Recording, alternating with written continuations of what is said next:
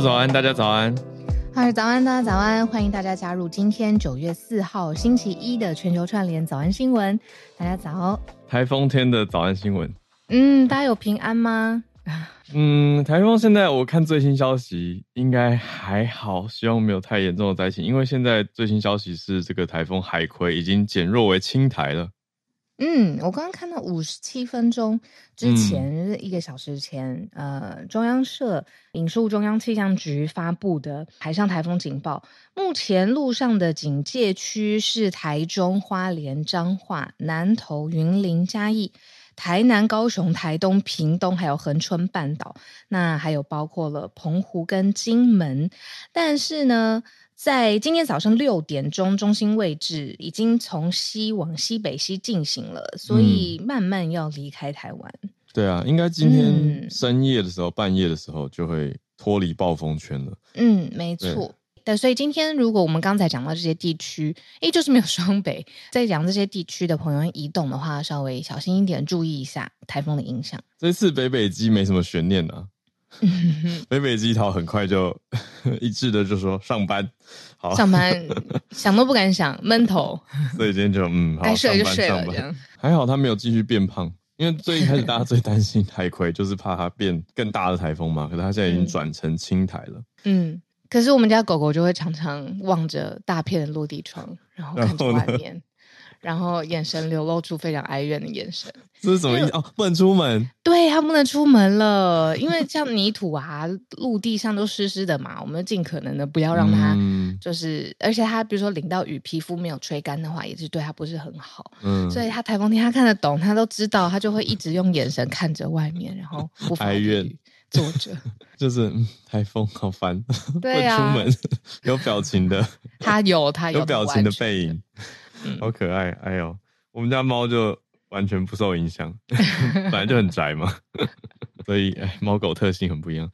好，所以周末还发生就是梁朝伟啊，这想要讲对，周末大家还在社群上关注什么？就是梁朝伟得到威尼斯影展的金狮奖当中的 Lifetime Achievement 终身成就奖。然后刚好也是影展的八十周年，对，所以非常的有意义。那颁奖人又是李安，对，没错。我跟你说，他们在拍《色戒》的时候，一定发生了一些什么，就是勾动彼此灵魂的事。哦，吓我！真的，一定的。我相信有一些很很超脱表面的交流，真的不只是完成一部电影。我，我觉得他们互相理解彼此很深的，不然李安不可能写出这样的颁奖词。对，而且甚至中间念到一个小地方的时候，有一点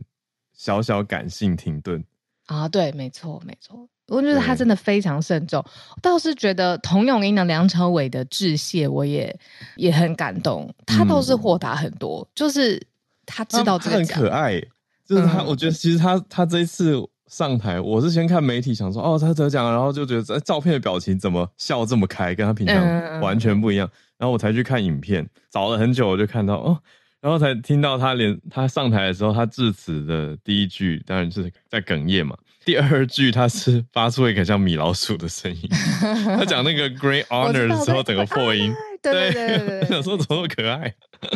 我跟你讲，我跟你讲，我身份变化之后啊，我就注意一些其他的细节。例如说呢，他正式被宣布得奖，他知道他得奖的时候，刘嘉玲在他旁边嘛，嗯，然后我就一直在看他们会怎么互动，比如说是会拥抱呢，还是会刘嘉玲拍拍他呢，还是他去亲刘嘉玲？哎，结果在当下没有，嗯对啊、就说嗯，然后就有一点他们之间很冷静，比较冷，比较冷。嗯嗯、然后但是后来我就释怀了，你知道为什么释怀吗？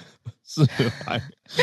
因为你看，你看这个华人的骄傲，然后他拿到这么大的终身的成就，嗯、他上台致谢的第一句话就是谢谢太太。哦、我懂了，我懂了。对，我对啊，对啊，因为其实很多致谢词都是把说家人或者太太放最后，然后首先就是会先谢谢大会啊，或者是对啊导演或者什么什么经纪公司就一大串了，对不对？可是他摆在第一位就是 My Wonderful Wife Karina Lau，对，然后大家也是。有一种哦，哦，第一个 对，可以哦，可以，非常可以，我就释怀，我我在乎这些事情，释怀，我在乎这些。后来也很可爱，就是刘嘉玲这两天一直放闪，有啊，我看了好多他们的互动照片，放闪，说怎么回事？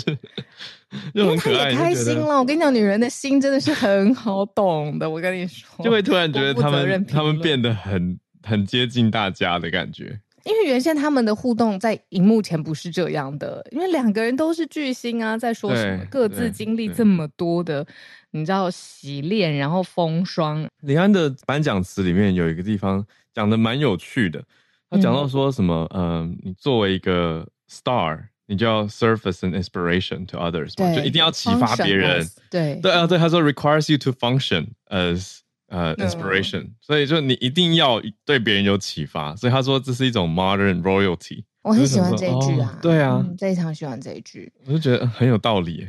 然后还有另外就是他。捕捉到就是整个剧组相处的细节，比如说他呃在拍一个非常难运镜的角度跟戏，不仅是技术上面非常难，然后演技上面也非常难的时候，梁朝伟除了把自己准备好，演技准备好，他去问就是跟李安长期合作的摄影师说他应该要站哪里，然后光是这一个问题也让摄影师非常的感动，我就。嗯在想说，其实你看剧影业里面有那么多的小细节，明星他已经是那样了，嗯、然后他会去问说：“哎、嗯，怎么样我做会让你可以发挥好你的工作、你的才华，让这个镜头可以完整的被呈现？”对、嗯，这个是很了不起的细心啊。李安讲很多工作上的小细节，嗯、一般如果你说只是几个字讲没有架子，那那算了。可是导演他看到的更多是：哎，你不休息。他看到梁朝伟都还会帮忙剧组，在那边走来走去什么的，他就是展露出他们之间的一个对话，那就呈现出我觉得梁朝伟他他把这一切当平常心，可是他就很用心在整个电影工作上面。好，那好，差不多了。总之我，我我跟小鹿都很喜欢李安的致辞，就是、嗯、而且我看到小鹿小鹿采访过李安嘛，那我们之前在我记得是早安新闻刚开始的时候，我们有聊过这件事情。就是一，他一直是你的答案。只要有人问你，他一直是我的答案。对，只要有人问你说印象最深刻的采访，你就一定会讲到李安。对啊，因为他真的太谦虚，他就是很像隔壁的我爷爷。我就说啊，你怎么在这儿啊？就是我，他就是来我教你电影要这么看，我是这么导戏的。非常和蔼、很温和的、温暖的一个前辈啊。啊对，所以就很算读的很感动吧，很开心的一个颁奖词，嗯、功力深厚。好，我们来整理今天的四则国际新闻。我们刚刚也是选题讨论了蛮久的。好，我们打算把上个礼拜发生在嗯非洲大陆的重大事件做一个整理，放在今天的第一题。嗯，嗯，中西非国家的政变潮，当然会从加蓬的政变有提到。那再看这三年来怎么发生这么多的政变。那第二题则是美国的国会山庄 follow up。这个暴乱案决判案件的判决现在出炉了。天哪，这个真的是 隔了这么久。对啊，两年前的事。好，再来是第三题，则是南韩的一个计划，我们可以来参考吗？就是南韩要准备引进更多的外佣。嗯，他。等于用国家的角度、政策的角度去做了这样的规划。最后一则则是诺贝尔奖的颁奖典礼，他摆明了这次要取消邀请三个国家。嗯，我们待会就来讲一讲瑞典的这个诺贝尔奖。好，我们先从加蓬的政变开始讲起。我们很少讲到加蓬，所以、嗯、我们超级少。对啊。嗯大家现在想到那个非洲大陆，它就是往左边比较凸，然后狭长型，然后下面也会。那所以我们现在在讲的是中间这一带，包括了像是马利啊。呃，几内亚、布吉纳法索、尼日、查德、苏丹，跟刚才浩尔讲的加蓬，嗯、那这些地方，我们听到这些国家的名字，是不是常常就会想到，哎，动乱或者是不平安，然后常常会有战争、内战？那我们今天帮大家梳理的这一题，为什么特别重要呢？是因为如果你去从二零二零年开始看，不过三年前，整个撒哈莫、撒哈拉沙漠以以以南非、南非洲的这个地方。嗯，呃，军事政变已经增加到九起了，不同的国家都有在自己国家，你说，呃，去挟持总统的啦，去推翻现在的政府啦，然后甚至推翻过两三次的这一代，全部都有这种军事去呃动乱，然后造成人民的生活极大动荡的。那连续已经这么多起，而且三年多的时间，现在就变成中西非国家，我们说。二零二零年起政变的国家，我们刚才讲的全部都是一个一个在地域上面非常重大的特色，或者很不幸，就这里的人民没有办法平稳在一个政府的统治之下好好的过超过三年。嗯嗯，哎，其中还包括曾经跟我们有邦交的布吉纳法索啊，嗯，后来断交了嘛。那布吉纳法索在这几年发生两次成功的政变。都在去年了，嗯、他们比较聚焦在去年。另外，像马利也是发生了两次，对，嗯、那其他地方有的是还在进展中，比如说尼日。那到现在我们要讲的加蓬也是现在进行式。嗯，那特别要讲加蓬呢，就是是因为呃。这个加蓬里面油的产量是非常非常重要的。嗯、那它甚至在二零一六年加入了 OPEC，就是石油输出国家组织。它每天的原油产量就有二十万桶。那呃，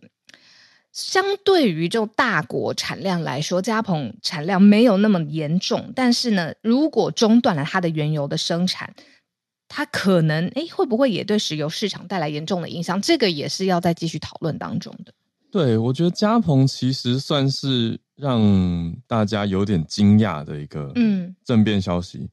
因为加蓬在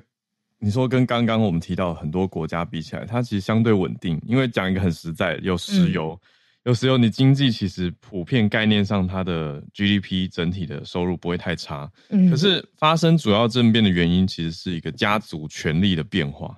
哦、呃，过去加蓬他们都是一个总统家族。叫做彭哥 Bongo Family，那这个家族在这几年算是呃这一次选举之后失势了，嗯。嗯，所以就发生了很大的改变，嗯嗯，因为你看从一九六零他们以前是法国统治嘛，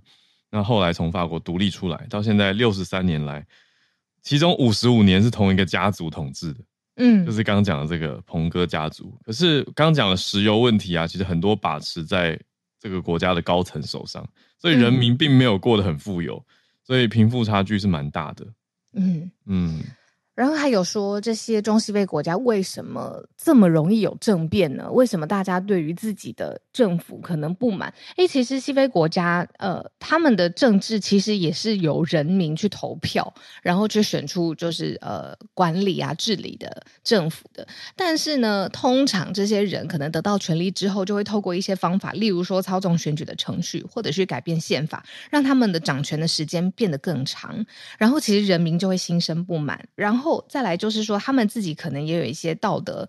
呃，上面就是权利啊，道德上面就是很有瑕疵的地方，所以让这些新生代或者是军方的色彩的人，还有士兵，很敢发动政变去夺权，然后他们认为说这样子才有办法对于这个国家，就是大家已经很讨厌的这个国家带来一个新气象。嗯嗯，对，所以这次的确是军人算把总统软禁在他家里面。然后他的儿子也被逮捕了，用叛国罪来逮捕。嗯嗯，所以现在是军方正在取得控制权的状态。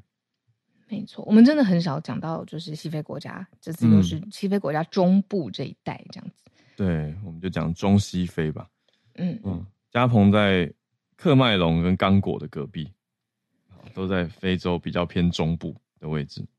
你觉得你会有兴趣到非洲旅行吗？还是蛮有的，很想去去东非大草原 Safari。哦，嗯，我去过北非啊，去摩摩洛哥，北非摩洛哥，对 对啊，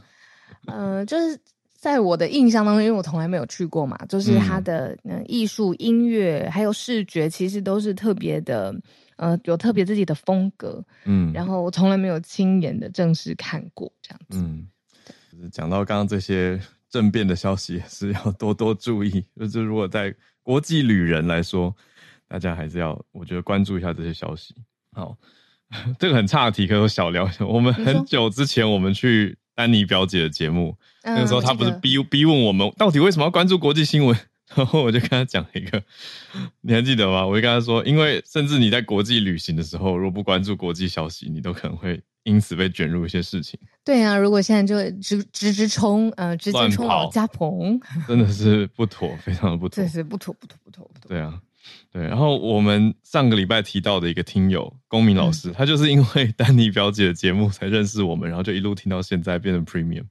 嗯，谢谢丹妮表姐。对啊，所以我就觉得，嗯，我们多多做做。我们那时候去做 crossover 是好的，是是是，要走出自己的圈子。好，那这是我们今天第一题中西非的一个现况大概的整理给大家。那我们第二题就来讲美国国会山庄的判决终于出炉了。嗯，时隔真的蛮久的时间。好，那我们就直接讲这个判决好了。嗯、有一个非常长的刑期十八年的这个判决下来了，针对谁呢？是这个他算是给自己一个称号吧，叫做 Proud Boys 骄傲男孩。他做了什么事情呢？他在二零二一年的一月六号袭击国会山庄，那个时候呢，呃。在作乱嘛？那现在终于这个刑期判下来，是所有作乱的人当中去对他们判刑当中最长的一个刑期，十八年。就是他是一个比较右派的，应该说极右翼啦，就是非常激进的团体。Proud Boys，你说他非常非常支持川普，非常公开嘛，昭然若揭。因为甚至他们在听判决的时候，Proud Boys 的领袖他叫做诺迪恩。嗯好，诺迪恩他今天就是、嗯、对被判十八年，那他也是到现在为止对相关的案子被判出来所处的刑期是最长的，嗯，就最久的。那另外一个被判十年的 member 一个成员，他在离开法庭的时候大喊说：“川普获胜。”嗯，不知道他们多挺川普了。嗯，这些人帮大家这个重新回忆一下哈，他们做了什么事情呢？他们去砸毁呃议员的办公室，然后他去把那个呃白洛西的讲台都拿出来砸烂当中的这些文物，然后还有人去偷这个山国会山庄警察的盾牌，把他的那个防盾的盾牌拿走了，然后去比如说国会山庄的窗户啊也被砸烂，就是。他们进去就是一个袭击嘛，那所以你如果真的是掌握了具体的人事、人证、事证，然后现在对他们求处刑期，那这些刑期都已经判下来了。那当事者他们的心理转折是怎么样的？因为毕竟也经过了一阵子的时间了嘛。像其中 Proud Boys 的一个成员，他就呃在法庭当中，他有说：“哎呀，这个我心中是充满懊悔的。那一天我根本不应该跨过国会山庄的栅栏。”意思是他是后悔进去袭击国会山庄的。哎，但你就不知道这个是嗯，在判刑之前他想要讲给法官听的，还是他心中真的觉得哎，他的政治立场嗯、呃、有变化，嗯、还是说他政治立场没变，但是他知道他不应该有这样子的举动。哦，可是这个要讲起来，当时两年前的一月六号是几千个人，几千个 Trump supporters 就支持，普遍啦，当时去的都是因为支持川普，所以他们才要冲国会山庄。就冲进去，那你说捣毁、攻击这些，当时真的非常气啊。嗯，那那个时候在这件事情之前是二零二零年的十一月嘛，那个时候就是选举嘛。那选举的时候，川普也有发一个演讲啊，他就说他这次选输是因为有很多舞弊的情形。对。然后就是因为他这个演讲，他现在也被检察官起诉，说他 fraud America，他诈骗美国。那检察官要做的事情是他明明知道这个呃选举没有存在舞弊，但是他还是故意这样子说，就是他宣称的这件事情后来造成了很多呃你说各地区的动荡，你说有人抗议，然后集结到隔年一月六号进去国会山庄，造成了很多你说嗯、呃、美国政治史上从来没有发生过的事情。对。像国会山庄暴动，其实还有造成人员的死亡，诶，有警察殉职，总共五个人死亡，那一百多个警察受伤，嗯、那另外整个山庄你说物件受到损毁，这也是，所以其实算下来有一千一百人，一千一百多人是因为相关的袭击案被逮捕的，嗯嗯，对，那里面认罪的大概过半，六百三十个人认罪，嗯嗯嗯，所以现在判出来是说，目前这一则是因为他判出来。时间最长了，因为他算是一个团体领导者，嗯，十八年是目前判出来最久的。对，那小鹿刚刚讲到那个后悔的，本来是要被判更久，本来是呃检察官要求处他判二十年，所以他在法庭上面就说很懊悔啊这些的。这是我们今天第二则这个两年前的事情，两年半年半呢，嗯嗯嗯嗯，现在九月了，实在是很快，来，今年要过完了啦。好，我们先把精神。对，今天台风天要提振精神。好，第三题，呃，南韩做了一个不一样的实验，首尔在做试验的计划，很特别吧？我们来听听看。他引进了一百名外籍家庭帮佣。然后要帮助更多的妇女可以投入职场，这个是他们的目标。嗯、就是说，如果妇女被困在日常的家庭琐事当中，那可能就没有办法，因为分身乏术嘛，那时间精力都有限，嗯、那他们职场上面的抱负或者是原来的那个职场轨迹可能就慢了下来。嗯，所以现在在推行这个新的计划呢，就是引进帮佣，然后。而且希望这样子的做法还可以提振出生率，这是他们的试验，希望达成的几个效果。你觉得如何？乍听下来，好像不错，我突然就有点羡慕，好像不错。嗯嗯，他他现在会让会进到一百个家庭，对，没错。首尔现在一百个试办计划，就是引进一百名的外籍家庭帮佣，来概念上目标是先帮助妇女重新回到职场。嗯嗯嗯嗯，还有小鹿讲的出生率。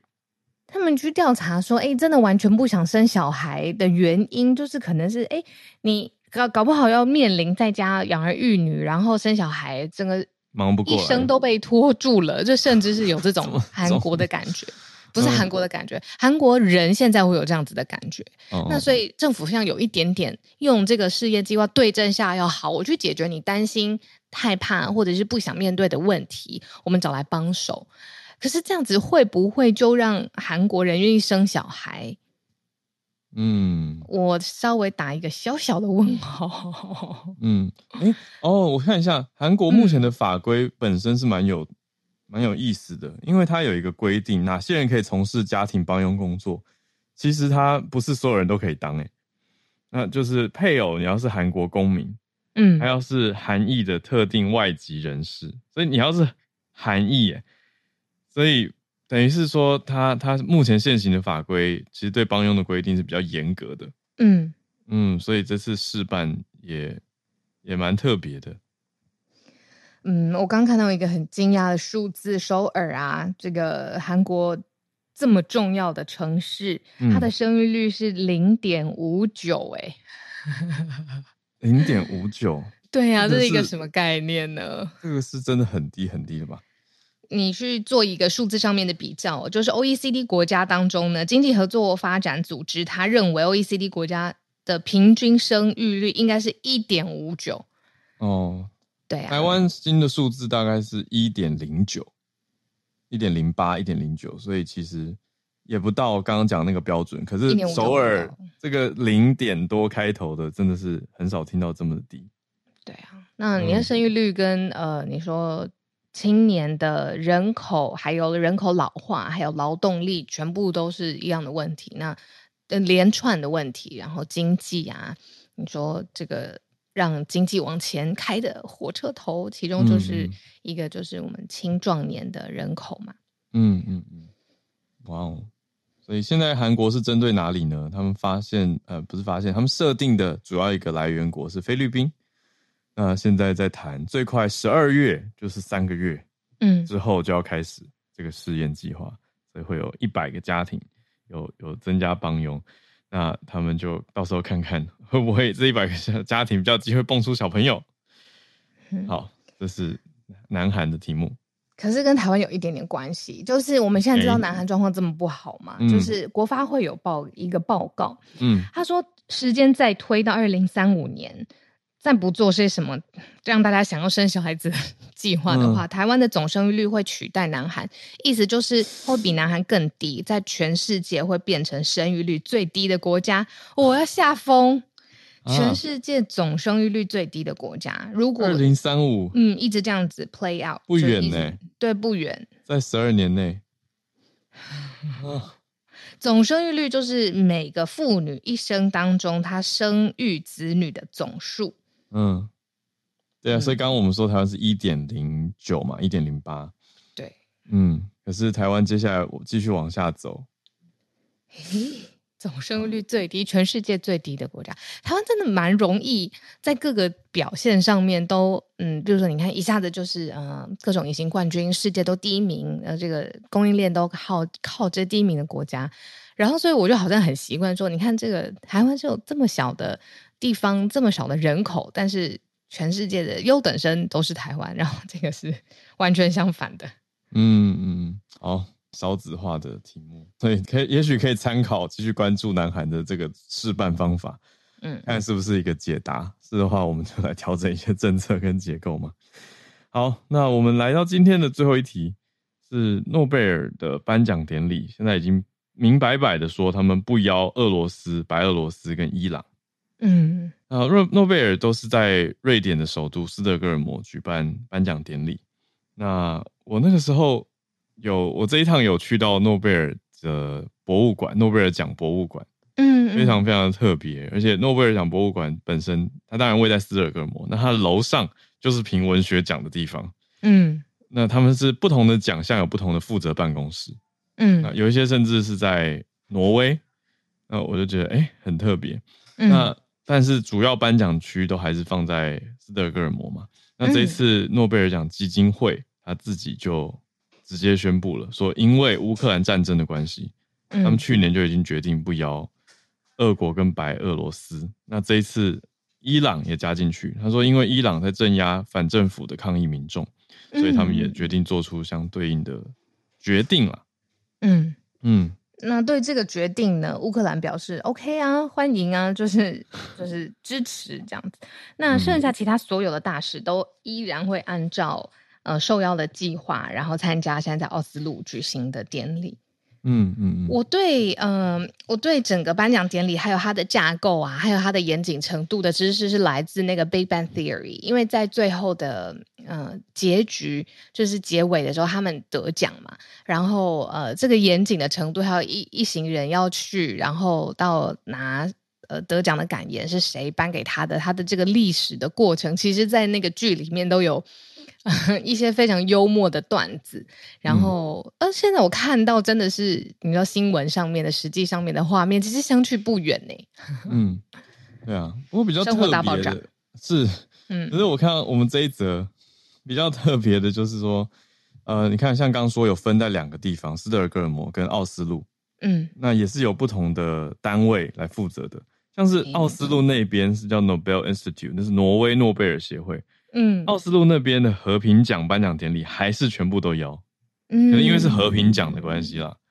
所以它概念上还是要所有的邀请，嗯。嗯，反而但是呃，延续我们刚刚讲说是哪里斯德哥尔摩这边的其他的诺贝尔奖项，他们就不邀请。刚刚讲到这些有争议的地区，嗯，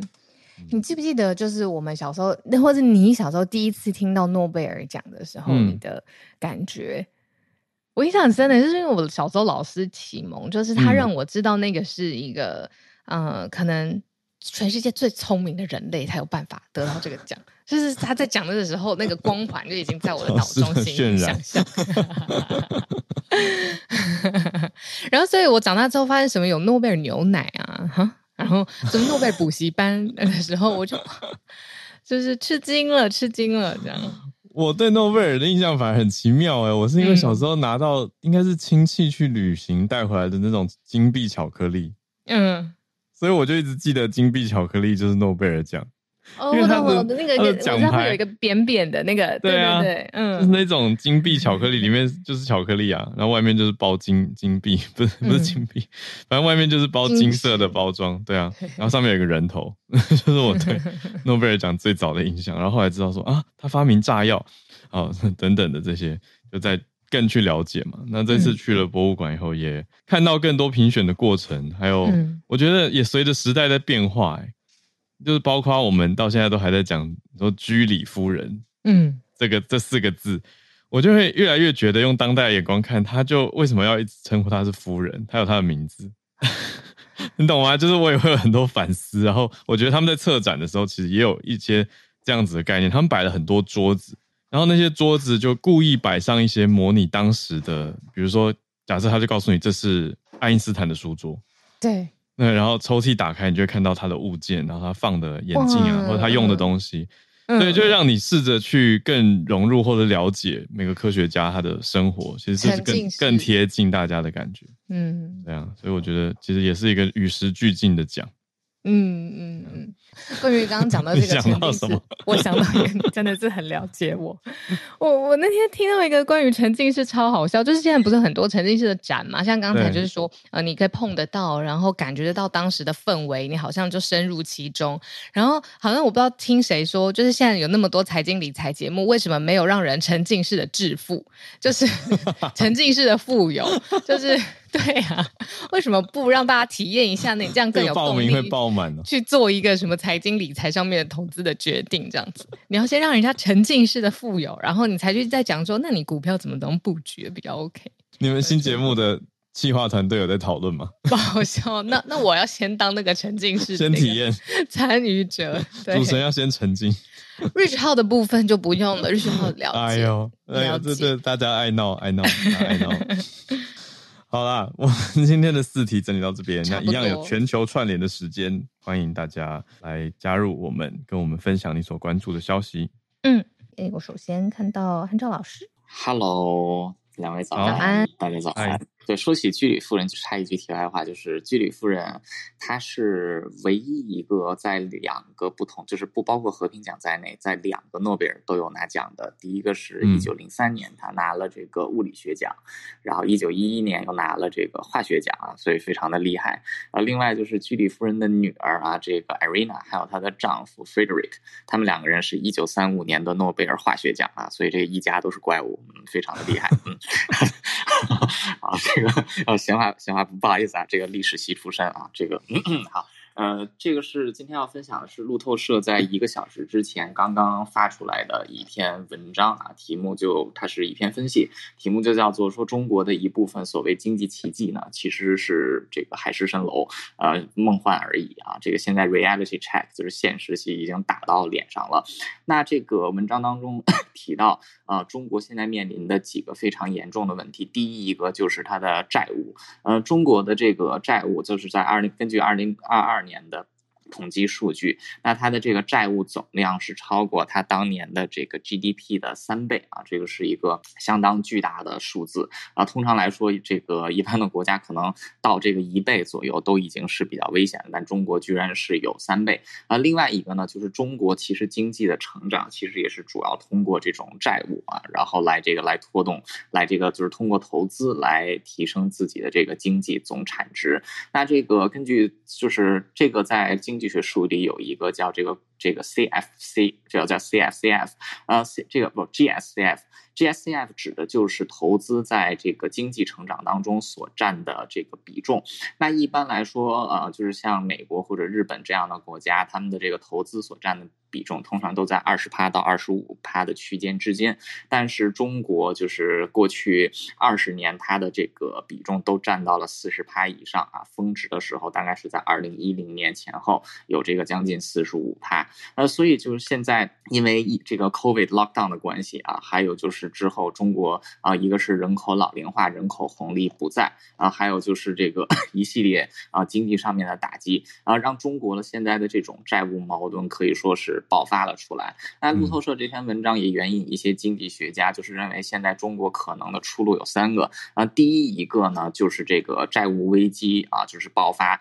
啊，连带着这个金融市场一起受到影响啊，就是很像这种股市崩盘、金融市场崩盘这样啊。这是第一种。第二一种呢，就是中国可以就是啊，通过牺牲经济增长啊，花大概十年左右的时间来把这个债务慢慢消耗掉啊。但是这样就会陷入到一种这个通货紧缩经。济这个停滞啊，stagnation，就是很像这个，就是八十年代左右的日本啊，就是失落了二十年那个样子。嗯、那第三种情况呢，就是比较优，就是就所谓的阵痛啊，就是对这个整个经济结构进行一次彻底的转型，就是啊，不再是以投资带动经济，而是以消费带动经济啊。这个短时间之内会有非常恶劣的经济影响，但是长期的这个看法啊，这个是算是这个能止损止止的比较小的啊，但是。路透社这篇文章也说，就第三种情况，以现在的中国来看啊，似乎是根本就没有可能。那这个也就带出了中国第二个所谓的这个虚幻的这个啊经济奇迹，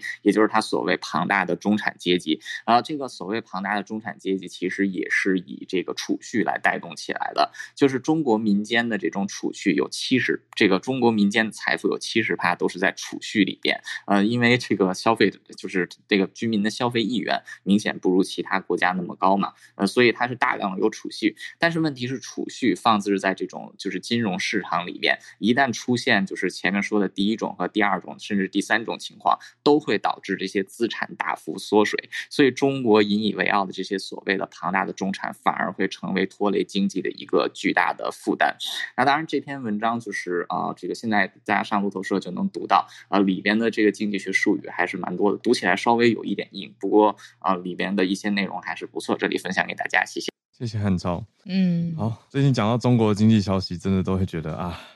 整个状态蛮不好的。我要在这边给我自己压力，嗯，就是哎、欸，我很久没有录挑战最前排的影片了，但是我一直在找到底哪些是适合做的题材。嗯、我觉得像中国的各个数据，它引发出来的嗯连锁效应吧，很值得用一个影片好好把它解释清楚。所以我就在这边给我自己压力了，我要把这个影片做出来。好，我我等，我期待。好，感谢。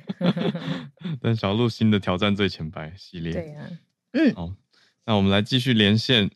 汉超的爱心。好，我们继续连线到东京，跟听友翠翠连线。翠翠早安。Hello，早安，小鹿早安，听得还清楚吗？可以。好，OK。这是新新家的音效吗？不不不，对，是新家，但是顺便用了那个 iPad。新家，我好辛苦哦。对，那个日本搬家团真的是辛苦了，辛苦了。那搬家的翠翠，日本搬家很贵，真的非常非常的贵。对，有机会，我觉得，哎，好，对，就是这样子。所以呢，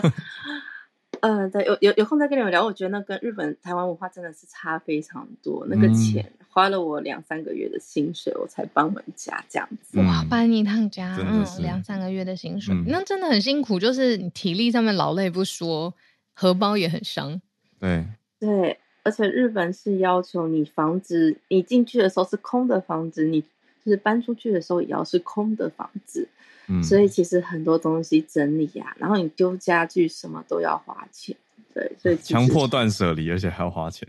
对，所以其实很辛苦。对，好，不好意思，那我讲一下，就是原本是要上个星期分享的一个算是新闻。好，嗯、那我相信两位或是听友应该都知道，日本有一个拉面很有名，叫做阿福利，就是那个阿福利这一个品牌，嗯嗯嗯、然后他是做那个嗯盐味柚子口味的拉面嘛。它算比较年轻的品牌，在我的认知里面，它是比较年轻的品牌。嗯，对，那也算是也蛮有名的，的确吃起来味道也很清爽。那它目前是在也是算是日本各地。都有，就是它自己的店家。那它其实本来呢是用那个，要先说一下为什么它叫用阿福利，是因为它其实是神奈川县出来的一个拉面店。那他是说呢，他用在神奈川有一个山，他的就是本那个山的原本的名字，就是正式的名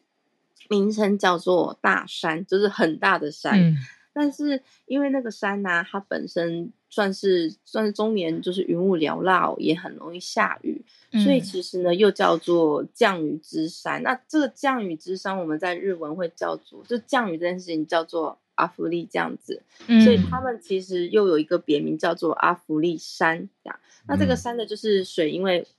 品质很好嘛，所以他们就是用这个山脉下面的流下来的水，所以他们算是就是。这个算叫算有这个原因，所以他们就把他们这个品牌叫做阿弗利。好，那现在要讲的是呢，他们现在跟我自己也很喜欢一个清酒，嗯嗯的酒造叫做吉川酿造，就是做现在有一个算是商商标上面的一个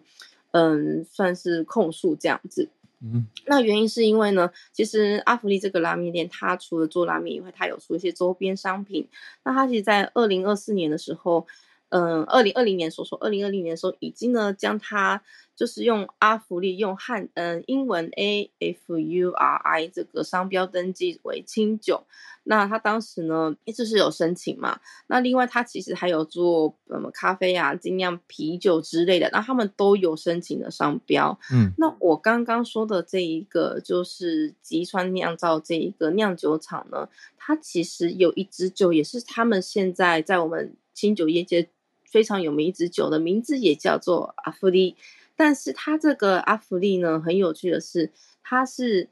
嗯、呃、念起来是阿芙利没有错，但它也有写英文，就是罗马字，但是它其实写成汉字是雨降，就是降雨的意思，雨降下来，嗯、叫做对阿芙利这样。但是呢，呃，因为这件事情，他们就是算被拉面的这个阿芙利算是看到，所以他们就是控告他们侵权这样子。然后这件事情其实已经算是吵很久，那是到了今年的算是上个月，因为这个吉川酿造这个公司，就是这个酒厂，嗯，他就是在推特上就是。公开说他们被拉面的阿福利控告，他们就是侵害他的商标的著作权，然后他们就把这件事情的说是全部就是公开在网络上。那当然，其实双方都有自己争执的点。那可是呢，呃，拉面的阿芙利他们是以前申请的商标，但是因为在那个疫情的时候，他们是没有办法卖酒的，所以他们其实没有继续做清酒的开发。嗯，对，那嗯，所以其实说老实话，一开始有些人会觉得说，反正你都没有卖清酒了，那你现在应该就这个商标的问题应该没有差吧？但是他们后来在二零就是今年的三月又重新申请，就是说要开始做清酒，可是那时候他们也已经开始在跟这个吉川酿造这个酿酒厂已经提出了诉讼，这样子。那在这一件事情的上面呢，说老实话，第一个呢，就是吉川酿造他表示，其实他们用这个名字啊是有经过神社，因为阿芙利山他们有一个阿芙利神社，在当地非常的有名，是当地的神职人员同意，并且帮他们把，就是他的那个酒标的那个汉字是由神社的神职人员写下来的。就是雨降这两个字，对，雨降这两个字，对，这，就就类似那种好像，因为它毕竟是阿芙利神社，对，有点那好像官方认证的感觉。嗯哼哼。啊，所以呢，说老实话，他们嗯，就是吉川酿造认为说，他们其实并没有侵权，而且他们其实用的是雨降这个字这样子。嗯、另外就是呢，因为他其实，在那个网络上，官方他自己的就是网页上的声明写的非常诚恳，就。导致于其实网络上的平面一面倒是觉得这个酿酒厂是没有问题的，当然他们目前还在打官司。嗯，那另外就是啊，其实网络上还有一部分的人认为说，因为其实阿芙利啊，它是一个等于是那个山的名字嘛，那也是当地居民，就是它是一个地名的概念，地名对。嗯，但是呢，会有很多人觉得，就是拉面的阿芙利把它的这个。他真的就是申请阿福利这三个字，而且他是用汉字，然后好像汉字也有申请吧，然后另外就是英文。那、嗯、有些当地的居民或者有些人就觉得说，这种专属的地名，你把它申请成商标，其实是很不公道的，哦、因为说不定有其他人也会用这个名字这样子。嗯、对，也因为这个原因，所以就是网上有很多人就是开始，但是不不是很多啊，就是拒绝再去阿福利拉面店吃东西这样子。对。哦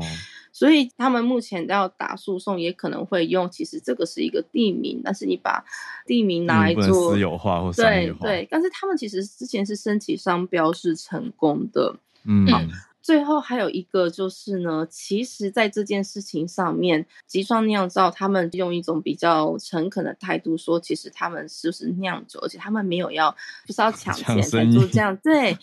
但是呢，阿芙利拉面的社长他就在自己的脸书上面有点，就是以旁人看又很像情勒的，就是说明他就觉得他自己申请商标没有错，嗯、然后甚至就是其实他在之前呢也有跟这个酿造厂，就是酿造厂当时要用这个名字的时候，他还有去跟，就是怕有侵权的问题，所以他还去跟这个拉面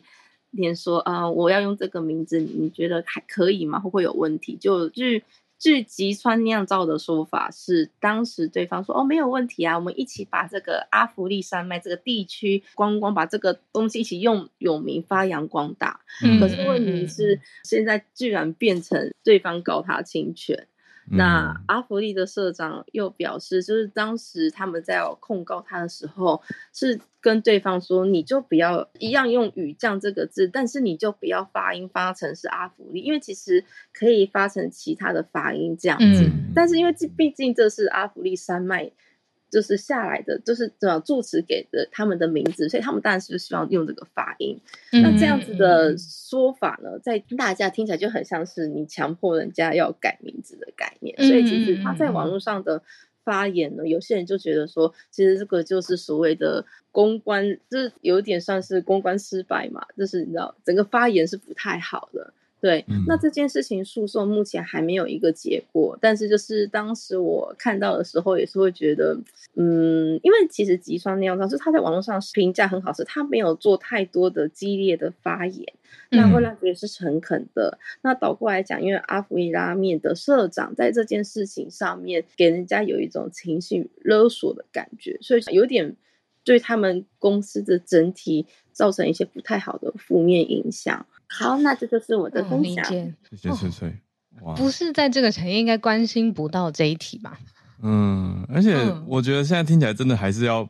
听最后司法怎么判呢？嗯，意思就是说不一定是网友大家想法跟感受上对就是对，嗯，还是要看他法律上的攻防会怎么做。蛮意外的啊，因为阿福利对我来说就是一个拉面店，然后不会想到说拉面店，因为我知道他们有在发展酒，就是没有想到他们会去追这家。就语降，因为你说同音嘛，等于是说，我觉得现在尴尬的点是，呃，我啦，我就用台湾的角度，嗯、很中文的角度去看，可是对他们来说，那个发音是一样的，嗯、所以就会有有尴尬所在。嗯，所以还要看到时候怎么判。谢谢翠翠。